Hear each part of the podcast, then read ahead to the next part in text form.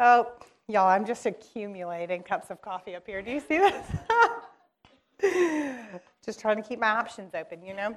Um, well, thank you all so much. You all have been so kind and welcoming here, especially as we've had time like lunch to get to know each other. It's been so fun to hear how you're processing some of these things, what the Lord is doing in your life, what He's done in your life up to this point to bring you to a place of wanting to be a student of the Word and to share His Word with others. So thank you. It is such a joy. Um, I'm so I feel so welcomed by this group.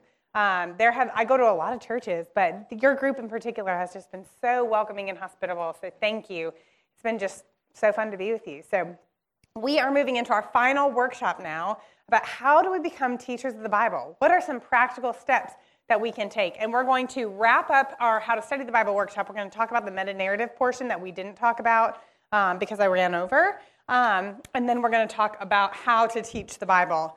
So I'm going to actually back these guys up.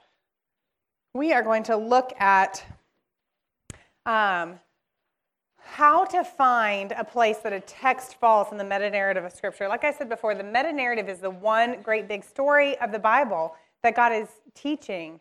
Um, God is teaching one message. He has one message for his people in, his, in the Bible, and that's the message of Christ. It's the message that we needed a Savior, and Christ was that Savior who saves us and makes us right with God again. And so, as we look at the whole picture of the Bible, and anytime we look at one text within that, we want to situate it in that grand timeline. When we look at this big timeline, we want to say, where am I in this story? Am I pre Christ? Am I post Christ? Am I at the time of Jesus' days on earth? We want to situate whatever text we're studying within the overall meta narrative of Scripture. It's going to help us understand the context better. And so um, I would love to go over the meta narrative of Scripture with us um, in brief. Um, you have a spot for this in your workshop one materials. You'll see um, these images and graphics there. And we're going to lay it out by chapters. If we were to break up the Old Testament and New Testament into chapters or eras or seasons of life within the text, this is how I would break them up. And this is not my own. Um, Carol Kaminski was a professor of mine in seminary. She's a Genesis scholar, um, a Hebrew scholar, and she came up with these different paradigms. This is how she taught it to me, and with her permission, I'm sharing it with you today. Um, so, the first era that we see within the meta narrative of Scripture is that of creation. A picture of the tree represents the period of creation. This is where God makes the world, and He makes it so, so good.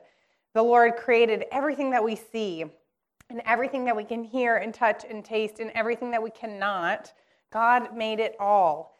And he placed man and woman in a beautiful garden in which he commanded them to walk in fruitfulness. He commanded them and called them to be fruitful and multiply, to fill the earth and subdue it, to care for the garden, to name the animals, to steward the land in a way that gives him glory as they walked with him in unhindered fellowship. This is the era of creation. And yet, the tree also re- represents um, what happens in the garden. Adam and Eve, in this unhindered fellowship with God, um, have been given one command of what they should not do. They are not to eat from the tree of knowledge of good and evil. And the enemy comes to Eve and says to her, Did God really say that? Like, God knows that if you eat from the tree of knowledge of good and evil, you're going to be like God. Like you're going to be like him. And so you really wouldn't need him in the way that you need him now. Wouldn't it be great to be like God? And so Eve takes from the tree and eats it and gives it to Adam, who's with her. And that is the entrance of sin into all of creation. We see at the fall, we see brokenness run through the veins of all of creation. It affects the animals that are in the garden. It affects their relationship with God. It affects their relationships with their bodies, their relationships with each other, their relationship to the ground. Everything is fractured. This unhindered relationship that they had with God is utterly demolished. They have barriers everywhere. Think with me, just in Genesis chapter 3, all the barriers that we see.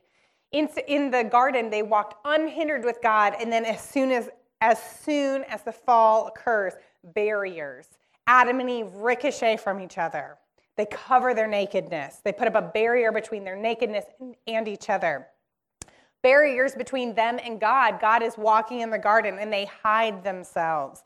And then God eventually says, I'm going to make for you a permanent covering, which is one of the animals that they were called to steward in the garden. The first life has been taken in the garden as they cover themselves. We have barriers of fig leaves, barriers of hiding, barriers of animal skins, and then eventually the barrier of them being exiled from the garden. They're kicked out of the garden. They cannot enjoy God's unhindered fellowship anymore because they are now sinful and God cannot be in the presence of sin.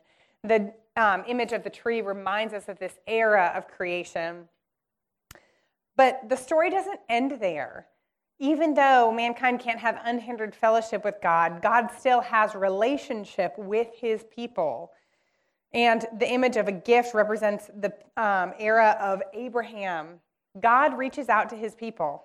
God reaches out to his people time and time again, and in a very special way, establishes a relationship with a man named Abraham. God calls Abraham not because Abraham was good, not because he was righteous, not because he was the best person God could find for the job, but because God is kind and sovereign. God reaches out to Abraham and chooses him. He calls him into relationship with him. And this is one of the first times that we see in the text the use of the word covenant, or in Hebrew it's berith. God establishes a covenant relationship with Abraham and Sarai and gives them this promise You are going to bear a son who will be a blessing ultimately to the nations. It's the first time, as the Jesus Storybook Bible reminds us, it's one of the first times in Scripture that God whispers the name of Christ in the ears of God's people and said, You're going to have a son, and that son is going to be a blessing to many. This picture of a gift underscores that justification, God's gift of being brought into relationship with Him, comes by God's grace. It doesn't come by human merit. It's a gift to have a relationship with God. And even though Abraham and Sarah could not conceive and bear a son on their own, God gives them the gift of a child and fulfills his promises to them. And as we move through the patriarchs in the Old Testament, we come to the era of Sinai. God's promise to Abraham and Sarah comes true. God keeps his promise. What he said would happen happens. Sarah conceives a child and bears a son. That son um, grows up and is married and bears more children. And eventually, just like God said, the children of Abraham are more than the stars in the sky.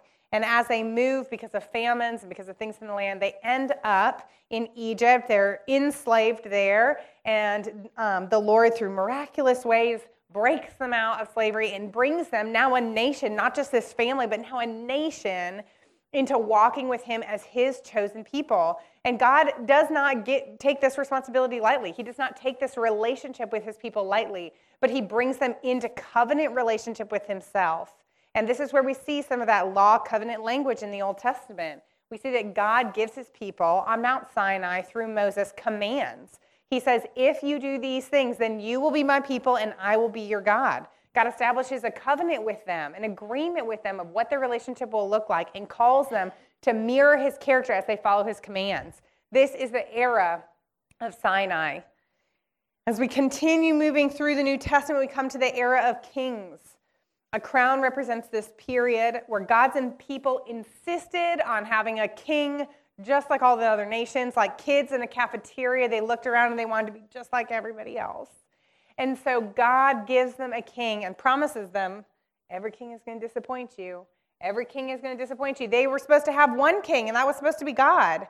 But they wanted to be just like every other nation, and so they got a king, and king after king disappointed them. Even the best of kings, David, disappointed them in the end. He let them down. He was not a perfect king.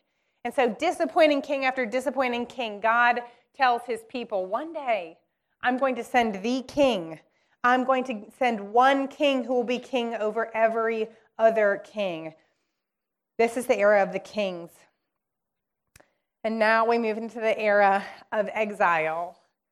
The picture here is of a vulture or a bird of prey because God's people did not believe God's promises. Just like Sarai, who laughed when Abraham was told um, that she would bear a child, just like um, God's people in Egypt who doubted that God would set them free, just like God's people who doubted that God would be a sufficient king, God's people once again distrust the promises of God. They do not keep God's commands. And just like God's word promised, they were sent into exile. The temple is destroyed, uh, or the tabernacle is destroyed. They've been sent to wander in a land not their own. They're sent into exile. And the birds of prey represent this era where they didn't have a place to lay their heads, they didn't have a permanent place of dwelling. They literally were given, um, God gave them instructions on how to build the tabernacle, and it included poles that they should carry. Why? Because that tabernacle was not permanent. It was meant to be a temporary place where God would meet with his people,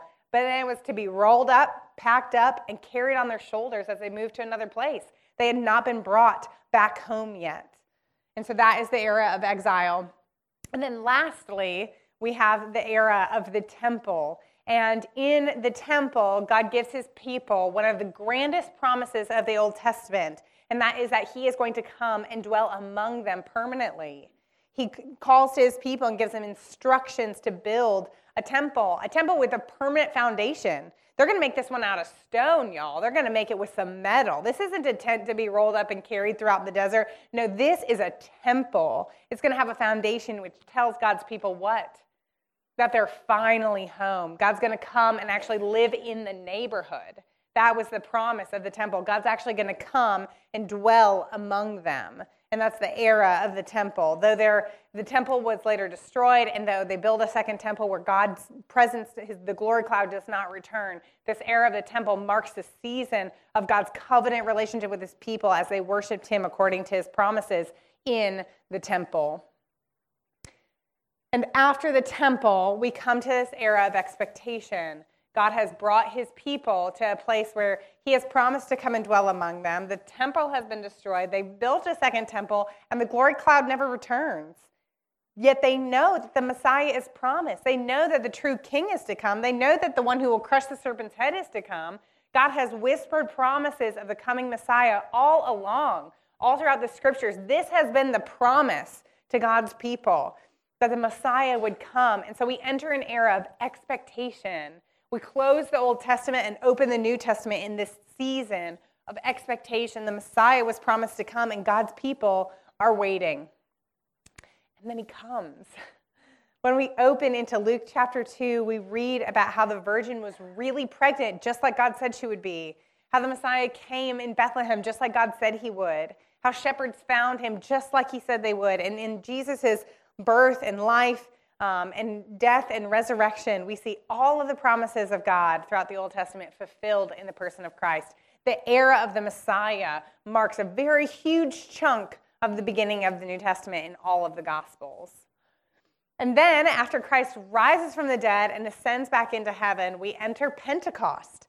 Pentecost is when the Holy Spirit of God comes on the first believers in the early church. Though people were filled with the Spirit in the Old Testament, it was always temporary. And it was always sort of for specific tasks. You know, the Spirit of God would come upon somebody for um, playing music or for prophesying, but this was to be a permanent filling of the Holy Spirit for those who follow Jesus. And that's why Jesus told his disciples, actually, it's better that I go. Can you imagine seeing your resurrected Lord and him being like, actually, it's going to be better for you if I take off because something better is going to come? You would just not believe him. You would just think there's nothing better than for us to have you with us. But he said, I'm going to send the counselor, I'm going to send the Spirit of God to dwell in you. And that is the era of Pentecost where we see the Holy Spirit indwell believers for power in ministry to spread the gospel. And that is the beginning of the early church. Then we enter the era of teaching. People have the Holy Spirit, believers have the Holy Spirit, they have the good news about Jesus, but what now? Like we talked about, what now? What do we do? How do we live out this new life in Christ? And so we see teachings as the apostles write letters to churches saying, This is what it looks like to walk as a person of faith. This is what it looks like to work out um, this good news of the gospel that we have. And then the door at the end represents what is yet to come. The Bible, the entire canon of Scripture, closes with what is still promised to come. And that message is the same as the message of the entire Bible, friends. He is coming. Jesus is coming, and that is still ahead of us. When we get step into the book of Revelations, we see um, all of these promises, all of these confusing word pictures that we get, all of these prophecies about what is to come and what will happen. But the message is clear Jesus is coming. He's going to come back for his bride. He's going to come and ransom those who are his and bring them into full and final reunion with himself. This is the meta narrative of Scripture. This is the big picture of the Bible. And if you look at it, and this is what I can't take any credit for, my professor, like I said, Carol Kaminski, um, came up with this. If you look at these words, these different eras, you'll see that the first letter spells casket, empty. The Old Testament spells casket, and the New Testament spells empty. It's a helpful way to remember the big story of the Bible because that's the one big message, right? The tomb is empty. Everything in our Christian faith hinges on the resurrection of Jesus Christ. If we went to that tomb, if the women went to the tomb the day after the resurrection, and if it was full, our faith is in vain. But it's not. The casket is empty. Jesus has risen from the dead, and it is all true. It's all real. And so that's the big picture of the Bible. That's the meta narrative of Scripture. So as we look at this, we want to ask ourselves because we're still in the era of saying, what does it mean? Where is our text in First Peter within this paradigm? Where are we as we read First Peter? We're in the era of teachings. So we know as we camp it in the teaching era of the meta narrative, we know that the book of 1st and 2nd Peter, those books are going to give us practical teaching on how we live out our salvation. It's not necessarily telling us details about Jesus' historic life and teaching, but it's teaching us how we can work this out as we live our lives this side of conversion, this side of the good news about Jesus Christ. So, that is the last question we want to ask ourselves as we study the Bible, as we're students of the Word. And now we're going to move into how should we communicate this to others? How should we understand these things? What do we do with this now? So we've mined the text. We said, what does it say? We've said, what does it mean? But now what do we do? The next question we have to ask ourselves is an application and ask ourselves, how should this change me? How should the text change me in my daily life? Not just how, what does it mean or what does it say? Not just what is here, but what is supposed to be here for my life and my walk with Christ. And so the first question we want to ask ourselves is what does this passage teach us about God? What does this passage teach us about God? We always want to be asking questions of where the text points us to Christ. Jen Wilkin, one of my favorite Bible teachers, always says we have enough conferences for women that says you are a beautiful daughter of the king. She says, let's stop that. She's like, I want to say, behold your king. Like, we don't need to hear anymore about how God finds us beautiful, how he finds us, whatever. Behold your king. We want to look in the text first for what does it say about God? What is it teaching us about God? And so, one of the best ways that you can do this is mark any place that you see something about God, any reference to God, whether it's on a printout or right in your own Bible. We want to pay attention to what it says about God Himself. And we want to pay attention to three specific categories of application for ourselves. We want to pay attention to God's character. Ask ourselves, what does this teach me about who God is? We want to ask questions of what is God's activity in the world? What is God's activity in the world? And what does it teach me about God's kingdom? What is it like in the economy of God? What is it like in God's world and in his kingdom? We want to ask ourselves these questions about what does the passage teach me about God, his character, about his coming kingdom. And so as we look at this, let's read this one more time together and ask ourselves, what is God up to in the world? Does this passage teach us anything about God's character? And then, does this passage also teach us anything about the kingdom of God? What is it like in the economy of God? What is it like in His world as opposed to the kingdom of this world? So, let me read it for us and look at, as I read, look at your paper and mark any references to God's character, His activity, or His kingdom. 1 Peter 1 3 through 9 says, Blessed be the God and Father of our Lord Jesus Christ. According to his great mercy, he has caused us to be born again to a living hope through the resurrection of Jesus Christ from the dead, to an inheritance that is imperishable, undefiled, and unfading, kept in heaven for you, who by God's power are being guarded through faith for a salvation ready to be revealed in the last time. In this you rejoice, though now for a little while, if necessary, you have been grieved by various trials, so that the tested genuineness of your faith, more precious than gold that perishes, though it is tested by fire, may be found to result in praise and glory and honor at the revelation of Jesus Christ. Though you have not seen him, you love him. Though you do not now see him, you believe in him and rejoice with joy that is inexpressible and filled with glory, obtaining the outcome of your faith, the salvation of your souls. So, friends, tell me, what does this passage teach us about Christ? Do we see anything about God's character in this passage?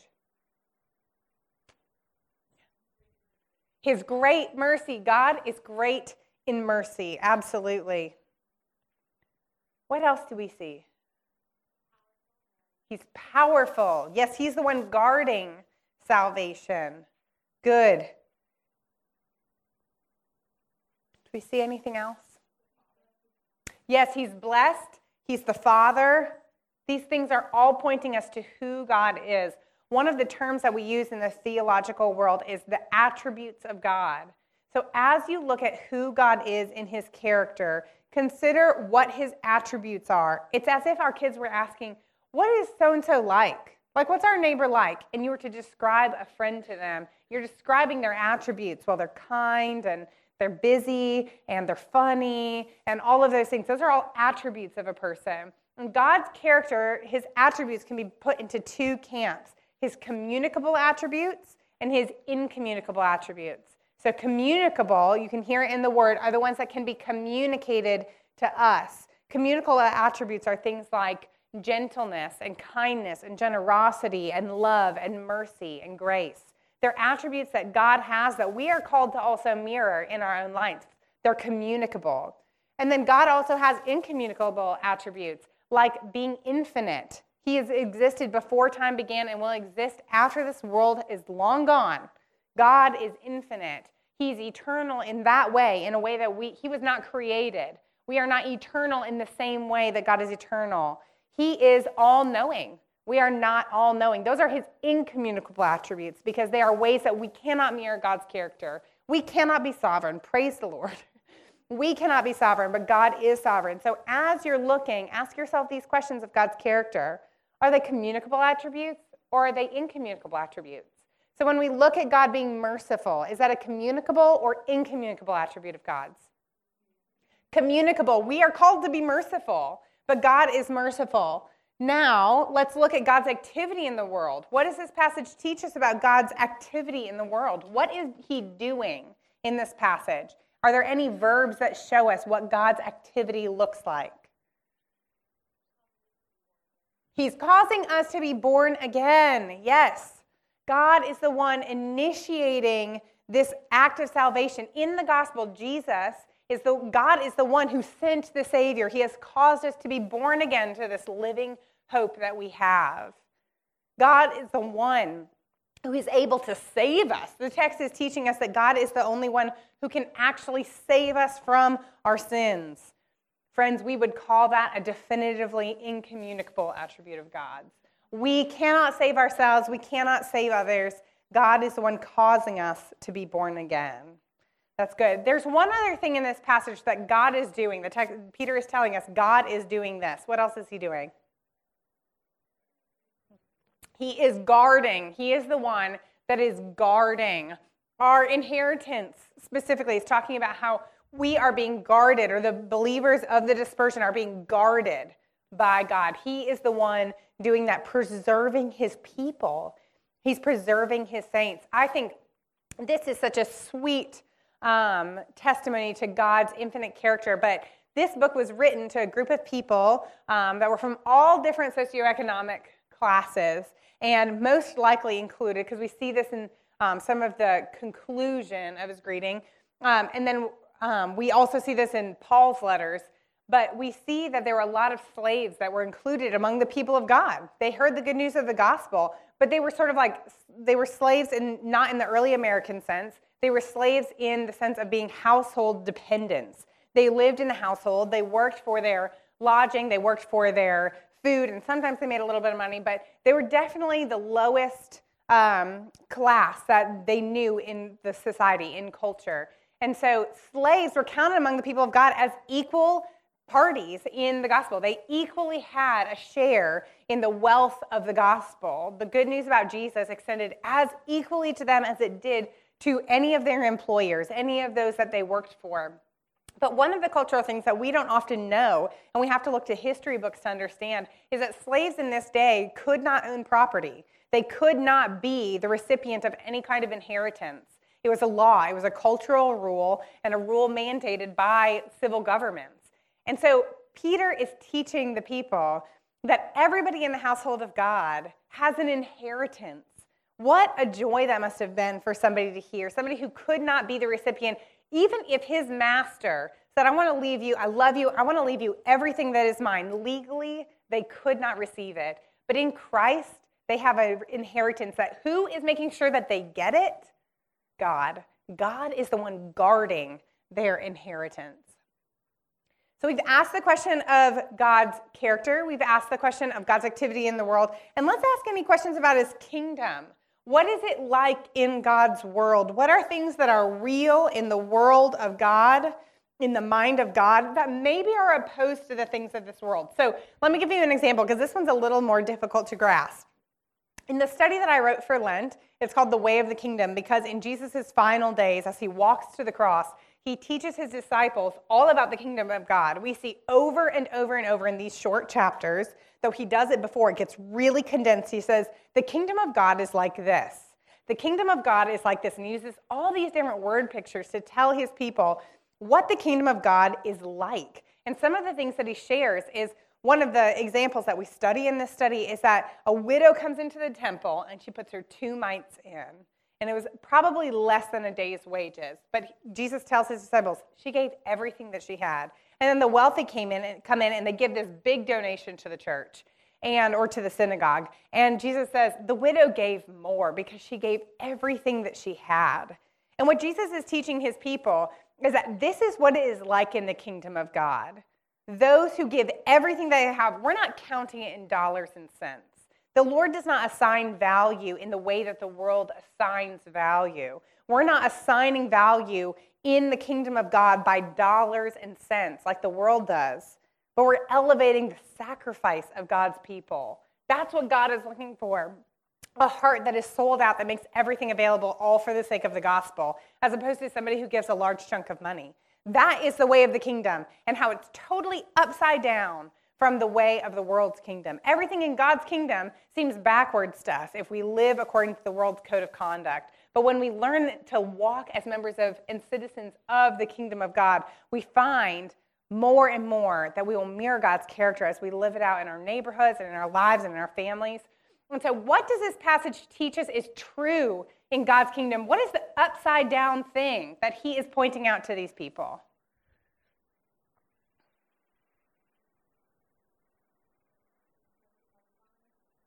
Being tested by fire. So, they are being tested, and we know a little bit about what that means for them. They've been scattered, they're exiles in their home. But what is the thing that we pointed out that there's this tension in language between what is lasting and what is not lasting? What is short and what is eternal? What does that teach us about God's kingdom and how things are backwards in God's economy than we know them in this world? Yes, so gold, for example, perishes. Well, we don't really experience that in this world, right? We would have a tendency to think, well, these finances are what's eternal, right? These finances are what's lasting, right? And they're ex- experiencing some serious physical discomfort. I don't know about you, but this world teaches you that if you are physically uncomfortable, that, that is maybe the worst thing for you. This is where the prosperity gospel gets its teeth, friends. It cuts its teeth on the reality that most of us do not like physical discomfort. And so we assume that that means God must not want it for us that sickness or struggle or suffering or persecution for the name of Christ must be out of line with God's will. You must just not be walking with God in the way you should. You must not have quite enough faith. The prosperity gospel cuts its teeth on the kingdom of this world, not according to God's kingdom. The upside down way of God's kingdom is that what is eternal is their inheritance in Jesus Christ. They may have lost all of their resources. They may have lost all of their comfort. They, have, they may have lost their homes and even their families. But he's saying these trials are temporary and they do not hold a candle to the grand inheritance that you have in salvation. The way of the kingdom, the way of God's kingdom is that salvation is eternal, it is everlasting. These this is the way God has set up his kingdom so that it can't be thwarted. Money cannot buy it, suffering cannot destroy it. This is the way of God's kingdom. So we want to ask ourselves in any passage what does this teach me about God? What does it teach me about who He is, His character, His communicable and incommunicable attributes? What does it teach me about His activity in the world? What's He doing? What's He doing? What is He up to? And what is His kingdom like? And then lastly, we want to ask ourselves when, we, when it comes to application, when we ask, how should this change me? We want, to, we want to ask ourselves, what does this teach me about myself or mankind? What does it teach me about myself or mankind? And so I want to challenge us to look for three things in the text every time we want to apply it. Look for three things, just like we did with what does it teach me about God? When we ask ourselves, what does it teach me about mankind? We want to look for three things. We want to ask, what does this teach me about my character and what it should be? What should my character look like?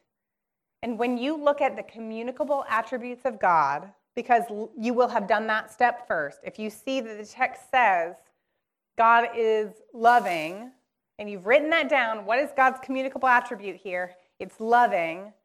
Your application is going to be to mirror his character in ways that we can, we are to mirror his character. So when you ask yourselves, what should I do differently? How should I be different? What character should I adopt? It's going to be what you have seen about God. God's not going to call you to be sovereign because you can't be sovereign.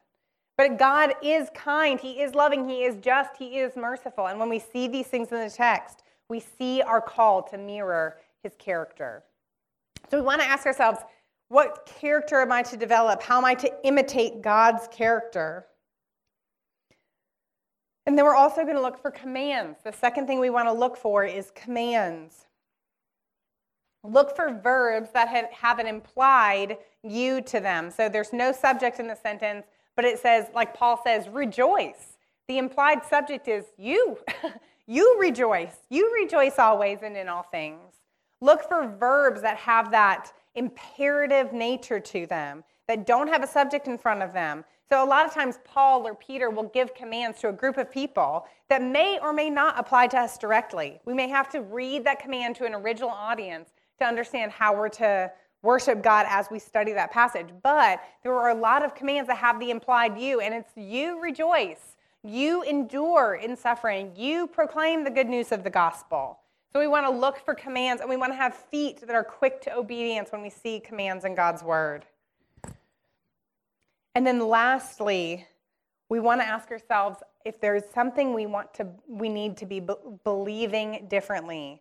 So we want to look at characters, we want to look at commands, and we want to look at beliefs. Is there something here that God is calling me to embrace as true that I am not embracing as true? Is there something here that God is calling me to agree with Him about as being ultimately reliable, that I'm right now not ultimately agreeing with God that it is reliable and that it is true? Is there something here for me to believe differently? A lot of times we study the text and we say, but I want an application for how I should deal with this difficult relationship. And that's good. We want to have a knee jerk reaction where we look to the Word of God, where we start looking to the Word of God when we have these difficult scenarios. But we also want to be people that go to the Word of God to say, God, teach me what to believe. Teach me what to believe about you, about your character and your kingdom. Teach me what to believe about this world. And a lot of the time, our application in the text is going to be embracing something that is true that maybe doesn't have immediate application for our relationships or our job or our families. God's going to call us to believe things differently. So as we look at this, oh, I'm going to back up as we look at this, there are going to be a lot of things that God's going to call us to. What does it teach me about myself or mankind? We're going to see that this passage tells us that God is merciful. And so, what are we to do? What is our application? Develop mercy. become people who are merciful because that mirrors the good character of God. As we see that God um, expresses his mercy to us in the gospel, we want to be reminded of what mercy is. It's not getting the punishment for our sin that we deserve. And so, how do we apply that mercifulness in our own lives? When somebody has wronged us and they rightly deserve to be um, alienated from us, distanced from us in relationship, but they come to us asking for forgiveness. We do not give them the punishment that their sin deserves. We extend mercy.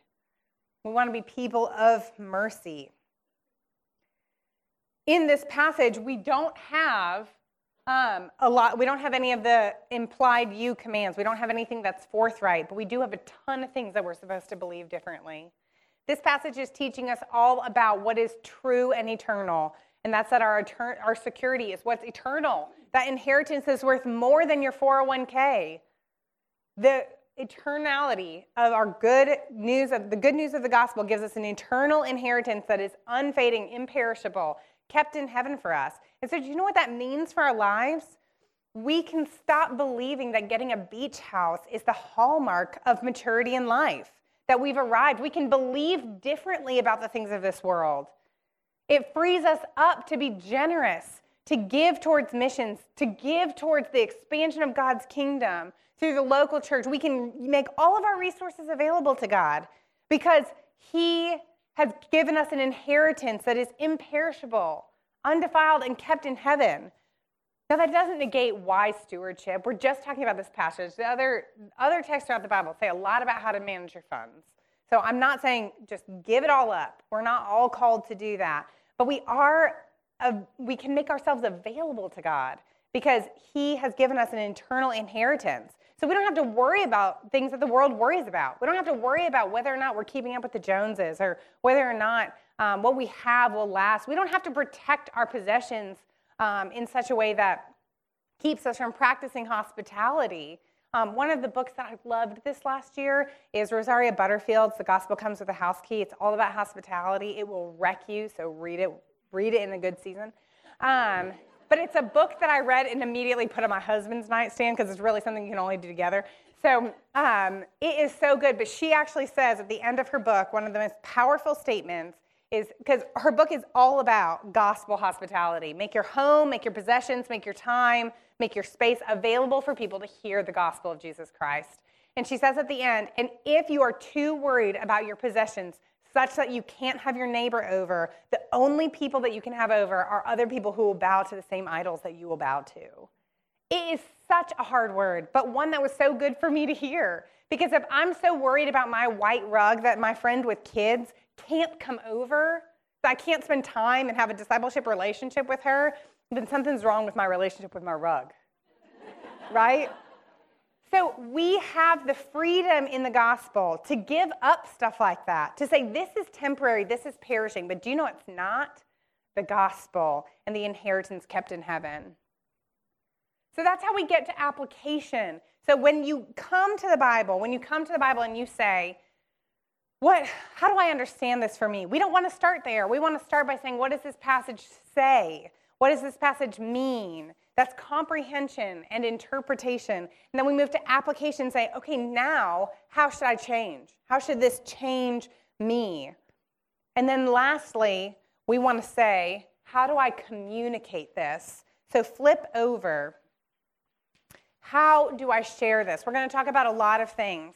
Um, but before, there's sort of this bridge step. We sort of have this gap step between application, how should this change me, and how do I share that with others? And it's very simple, and it's this. Oh, there we go. We want to pray, and then we want to pray again. Like I said about reading the text, read it and then read it again. We want to pray, and we want to pray again. It is the Holy Spirit who's going to make God's word alive to you as you seek to apply it into your lives. I've had so many students um, when I was doing campus ministry for a season, I had so many students that were like, what, God, what is God's will for my life? I'm about to graduate. I have no idea what I'm doing and what is God's will and why won't he show it to me? Why won't he show me his will? And the truth is is that friends, God doesn't play hide and seek with us. He wants to show us his will. He wants to reveal to us how he would have us grow and change. And so ask him as you read the text, as you go through your Bible study, ask him, Lord, how should this change me? Show me by your spirit. And maybe he won't give you something, he won't bring something to mind in the moment, but throughout your day, you might go, oh, that passage is coming to mind right now.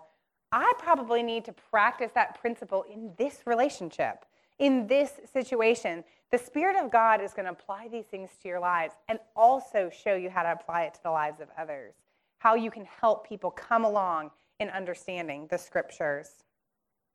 So, when we talk about teaching or communication, we want to ask people, how can we share this? And um, if I if I could, I've done this illustration before. It's so much better if I have the physical props, but it makes a big mess, and you'll see why. But I had a friend once give me this illustration. She held a saucer and a teacup, and she said, "So many of us, you know, we fill up our teacup, and you know, we um, view this as like the Lord's provision for our spiritual nourishment, and we take sips out of it as we need to, and we're so grateful. But then all of a sudden, somebody comes along, and we're like." Let me give you the rest of what I have in my teacup. Let me tell you, like, it's just not sufficient because then you come back and you're spiritually empty. But she said, what God has promises in His will or in His word is that as we study the scriptures, as we walk with God, God's going to fill us to overflowing. She says we can only give to people out of our saucer. So if we have an overflowed cup, we can give to people out of our saucer, out of what God has given us in abundance. We can't give out of a dry cup. We can't give out of something we have not received from God Himself as His people, as people who walk with Him ourselves. And so we need to be people who pray, who spend time in the Word, who do all these things, because only then are we ready to communicate those truths to other people.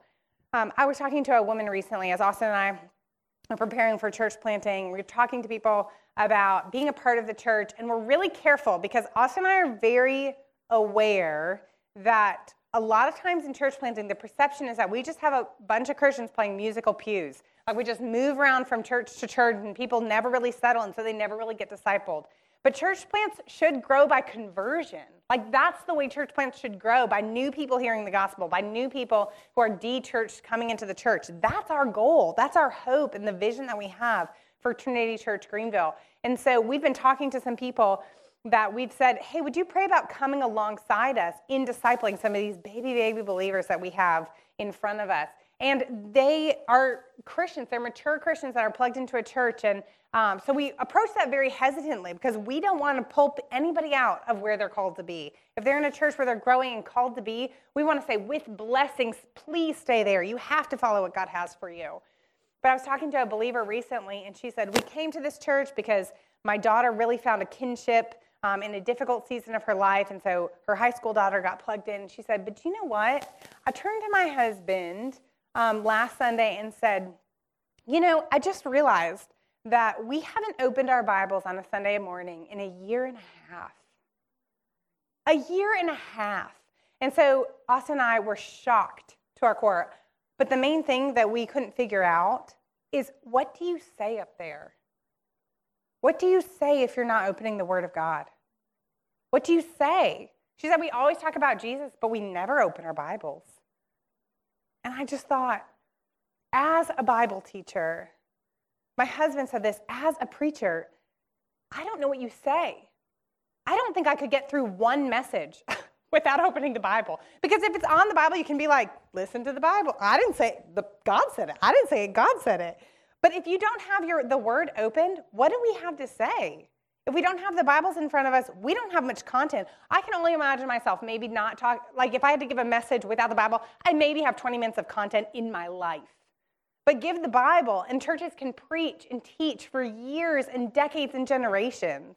And so we can't pass on to people just good stories.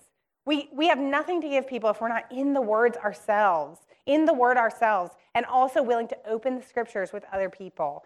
And so, here I want to give us a couple of very practical points as we close our time together. I want to give us some very practical points of what it looks like to prepare and help us share the Word of God in simple ways that people can understand. So, the first thing I want to help us do is understand what it looks like to simplify the text into one phrase. In the preaching world, we call this the big idea of preaching.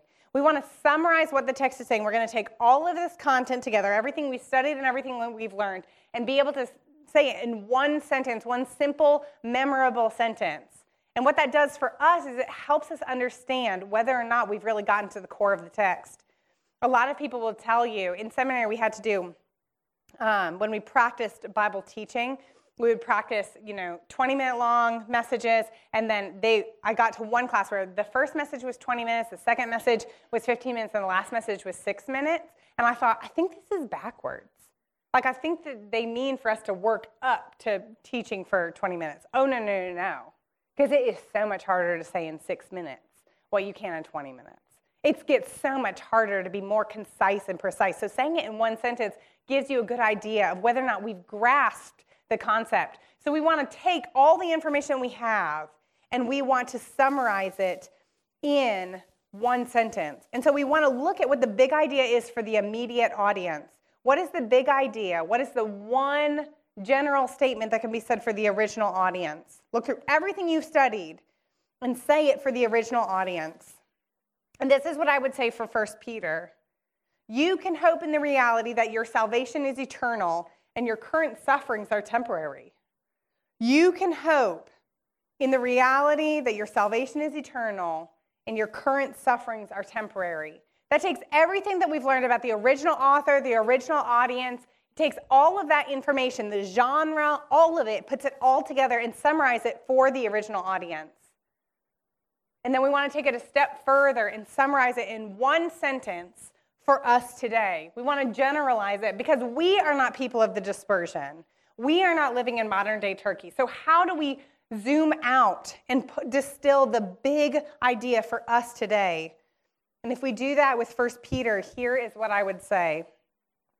In all of our earthly trials, we can have hope because our salvation is secure.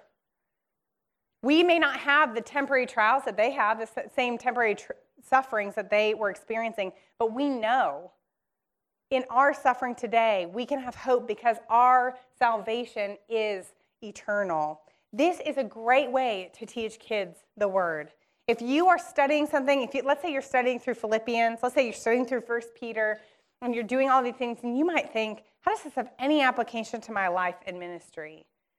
Summarize it in one statement and help your kids grasp what it means to have eternal security in the face of difficult daily circumstances. For neighbors and friends that suffer, this is a great thing to say, I have just learned in my quiet time that we have hope in our trials because our salvation is eternal. We can have hope because our salvation is secure. And say, let me show you where I saw that and walk them through 1 Peter. This is a way that we learn to study the scriptures and then use them to share the good news, the hope of Jesus. When I'm teaching, for those of you who think I want to do something a little more formal, like I might want to put together ideas for a Bible study, I want to, I might want to teach from a stage someday. That's kind of what I'm thinking I want to work towards. I, when I'm teaching, I repeat my big idea three times. I will repeat it over and over and I will rephrase it. And so, if I was teaching this passage, I would say, when we face suffering in this life, we can have hope because our inheritance is secure. In seasons of suffering, our hope rests not in our momentary trials ending this side of heaven, but that our salvation is assured in heaven. In all of our earthly trials, we can have hope because our salvation is secure. If you rephrase it several times, it's going to grab different people. So even try that with neighbors, try that with friends. Boil it down in your quiet time to one sentence, and then use that throughout your day to pass on the good news, the hope that we have in Jesus to others.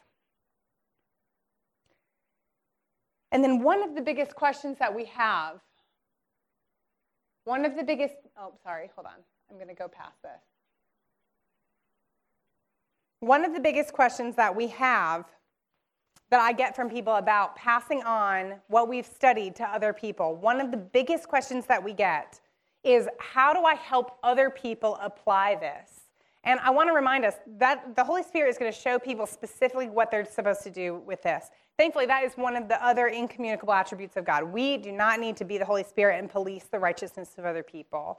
But God will give us opportunity to show people how a certain text applies to their situation. And so I think illustrating a text really helps people grasp the word pictures that are there. So if you are in a situation where you can share with people about what it looks like to hold on to eternal security even when you're in a difficult life circumstance, illustrate that from your own life. If I was teaching this text, I would tell you that there was a season when Austin and I lived in Colorado when we were broke as a joke. We um, had moved out there for jobs that immediately fell through. We had an apartment, we had all of our stuff um, there, and I had finally been able to find a job, like sort of bounce back and get a job where I was making like $7.95 an hour, just above minimum wage, and I was paying for our apartment, which was thousands of dollars each month. And we barely, we were cutting, we were in the red every month. So we were cutting into our savings, cutting into our savings, and Austin could not find work. We were in such a dire circumstance. And it was in that situation where I kept saying, Lord, why don't you bring an end to this? Why aren't you putting an end to these trials? Why aren't you bringing this to an end? I now look back and realize that in hindsight, I see that what God was doing was He was helping me relinquish control and relinquish my security being found in my earthly possessions and grab a hold of Christ as my only source of sustenance. God was doing that in my life, but He did it through trials. And so it was through a personally painful situation that I sought the Lord, and He brought us to our knees to say, Our only hope is Jesus. Our hope is not in having a savings account. Our hope is not in having these things. It was God who was going to have to provide for us. And that's how God used it. And so I would, I would illustrate this to somebody else in helping them understand how God might have this apply in their lives. Personal illustrations are always going to be the most powerful, but recognize that illustrations always have their limits. We can't interpret for somebody else what it's going to look like to apply a passage. And so we don't want to start illustrating a passage for somebody and then get so attached to our illustration that something goes awry. I don't know if you've ever heard um, preachers or teachers do this, where um, they start with an illustration, then you kind of realize, like, if we play this out, the illustration isn't quite what the text is saying. We can get so attached to these illustrations that all of a sudden it's not exactly true. Like, it's not, if we extrapolate it out, it's not exactly true. So, we just want to recognize the limitations that any illustration has and let the Lord be part of applying it to somebody else's life. So, this is what I would explain to somebody if I was giving this illustration of us in Colorado. I would say that faith is worth more than earthly possessions, that enduring faith gives God eternal glory, and that enduring faith has an eternal perspective. If I was teaching this from a stage, this is how I would teach this. So, if you're thinking maybe I want to take it beyond t- talking to my neighbor, beyond talking to my friends, this is how I would teach this. I would, I would teach it in this sort of um, outlined way, and I would give these illustrations about what it would, what our life was like in Colorado, and what that would look like.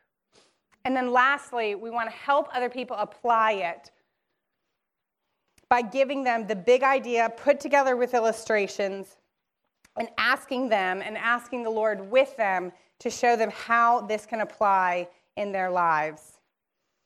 We want to ask people to consider what it would look like in their lives. I think one of the best things that we can do to help people apply is ask good questions.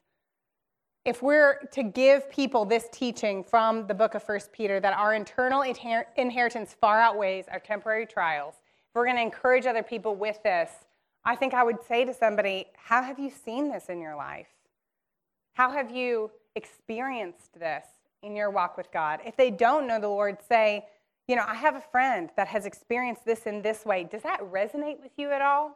Is that something that stirs something in you? Have you seen this happen? Do you know anybody that that's happened with? Ask good questions because it's going to help them apply it to their lives.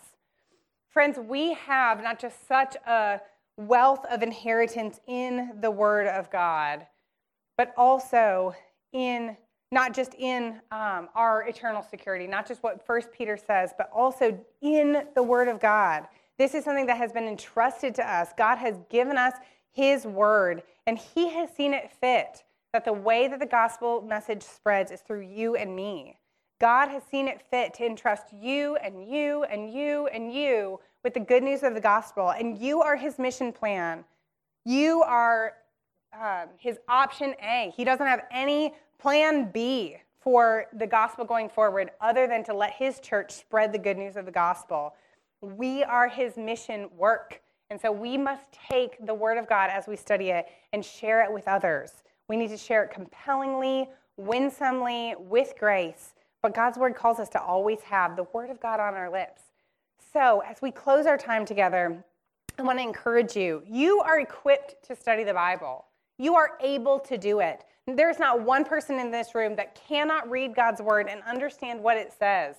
And we are able to do this in community as we help each other walk towards being women who are rooted in God's word.